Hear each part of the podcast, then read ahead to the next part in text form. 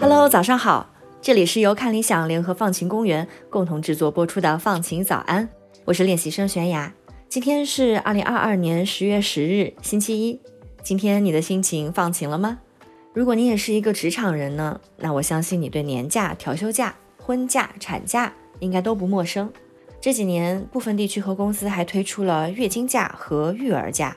这些假期的设立都让我们的生活有了更多的保障，也体现了社会在人文关怀方面的进步。但是你听说过宠物陪护假吗？现如今呀，越来越多的人开始饲养宠物，无论是狗狗、猫猫，还是仓鼠、小香猪，它们对于主人来说是朋友，也是家人。它们可以随时随地陪伴主人。可是身为主人，却常常因为要上班而没有时间照顾自己心爱的宠物。许多职场铲屎官们都为此感到烦恼，我也不例外。那么，如果你享有一种特殊的假期，能让你在宠物生病的时候安心的去看宠物医生，在你悲伤的时候能够享受宠物带来的安慰，在新宠到来的时候帮助它适应家庭生活，甚至在宠物不幸去世以后能有几天时间来平复和调节情绪，这样就再贴心不过了。现在呢？职场铲屎官的这种需求正在一些公司里被响应着。那今天的节目，我们就来认识一下这个温暖而特别的假期福利——宠物陪护假。根据统计，我国目前的宠物数量和养宠人数都在持续增长，其中犬、猫的饲养占比大约在百分之九十七，其他宠物还有啮齿类、鸟类、水族动物和爬行动物等等。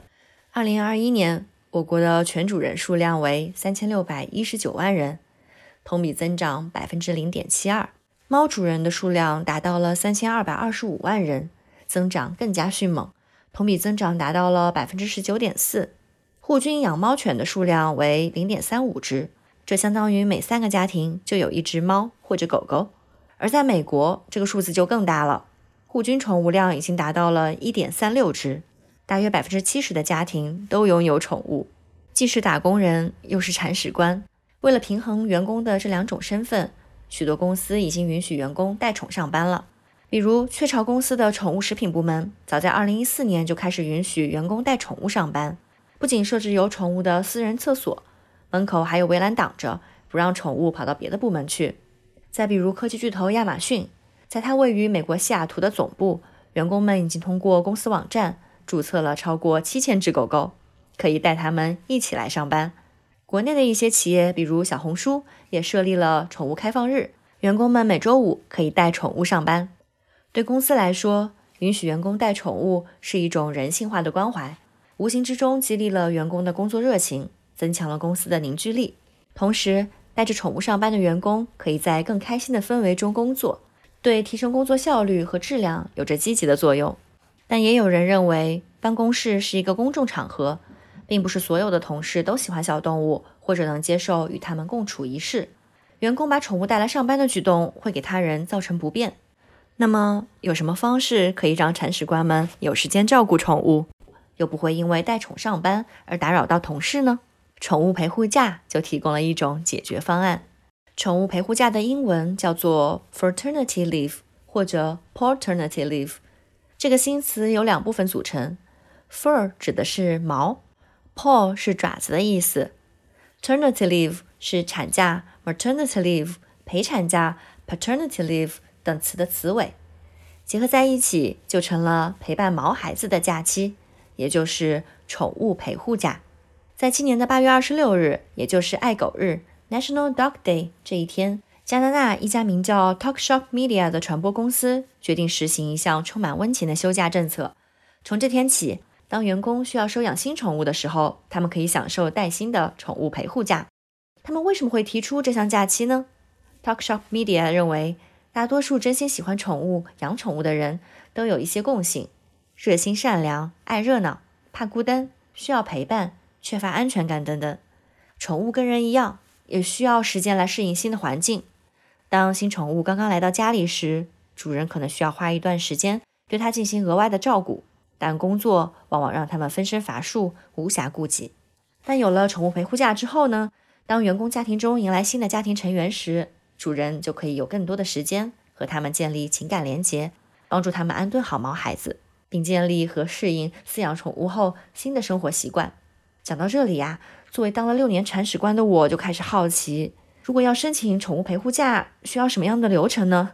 在 Talkshop Media，员工需要提前至少四周，最好呢是两个月，向公司申请宠物陪护假。这样是为了更好地安排其他同事来接管和处理他休假期间的工作。员工还需要以书面的形式向他的上级提出休假申请。申请中的内容需要包含预计收养宠物的日期、休假开始的日期和休假时长，还有员工是否希望在休完带薪宠物陪护假之后立即使用无薪的宠物陪护假或者其他假期。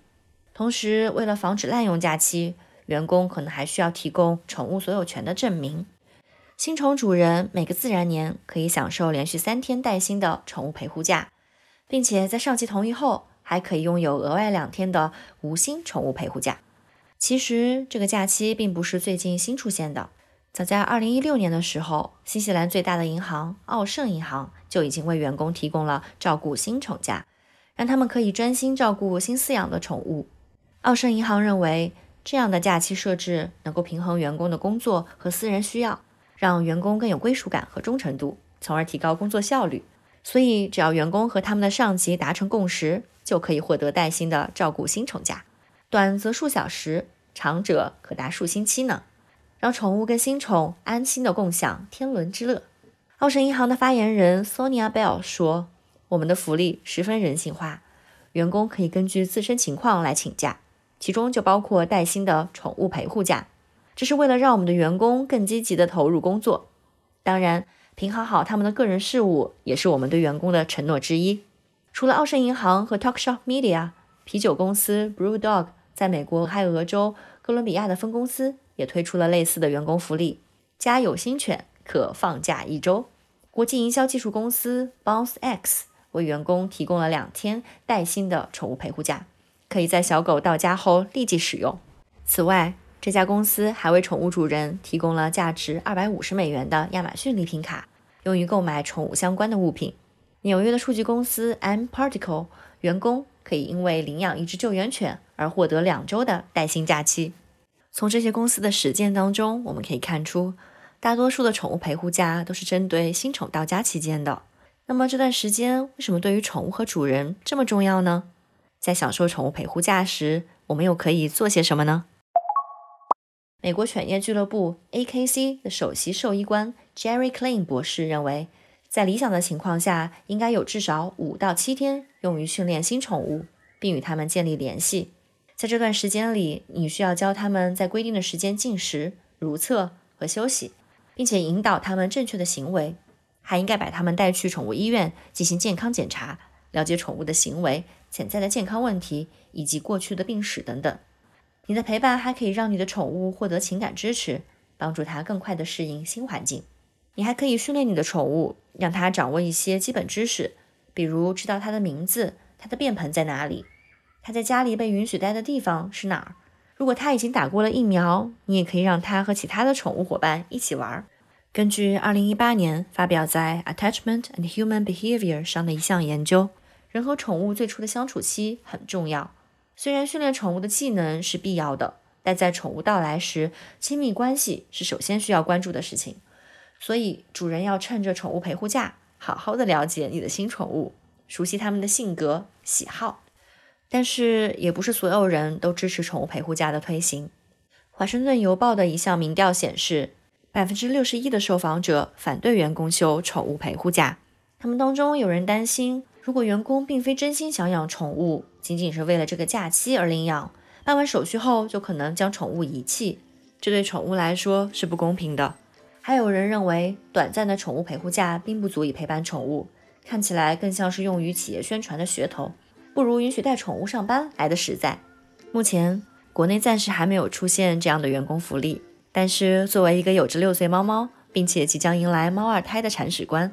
我对这个假期的到来非常喜闻乐见，期待宠物陪护假在我身边出现的那一天。虽然我所在的公司并不提供带薪或无薪的宠物陪护假，但我也想试试，在我把猫二胎带回家的那几天，申请几天年假，或者向老板询问下，能不能居家办公一周。好了，这就是今天的节目啦。祝你拥有放晴的一天。我是悬崖，我们明天再见。